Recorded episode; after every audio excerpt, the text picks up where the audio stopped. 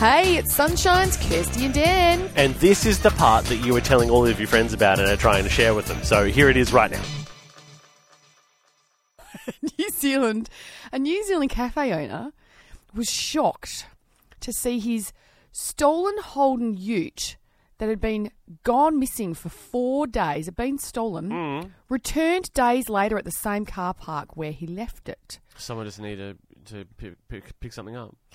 Well, this is what's happened. Four days later, same car park, when he left it before going to work, he rocked up and he noticed it was missing and he went, Oh, what's going on? He, he looked at his neighbour's security f- footage and an unidentified man can be seen allegedly taking the vehicle and driving off. Oh dear.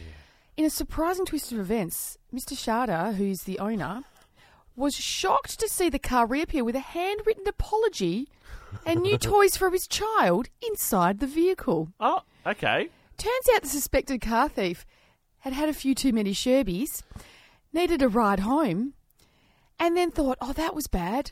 I, I've done the wrong thing. I've yeah, taken you this person's absolutely car. have. I better drop it back and, and apologise. No hard feelings.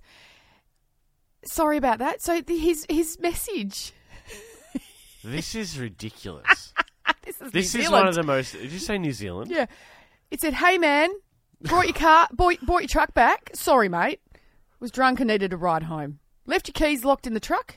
Hope all, um, hope all, uh, um, and uh, have a little something for your, for your fella. All right, straight Thank up. you. Hang on, hold on, hold on. Time Sorry. Out, time out, time out, time out. Anyone listening out there needs to understand that in no way was this the right thing to No. do. One, he should not have been driving. Two, he should not have stolen a car. Three, he brought it back, which is nice. Mm. Yeah. And four, at least he brought toys back. But how did he know the guy even had kids? Well, you there know? would have been a car seat in the back. Oh, yeah, fair enough. Um, yeah, no damage to the car. None of his property was stolen out of the car. They had a big big tent on the back. He said they could have taken that. Didn't take How it. He goes, did he Look, get I'm his not keys?" condoning. I'm not condoning it.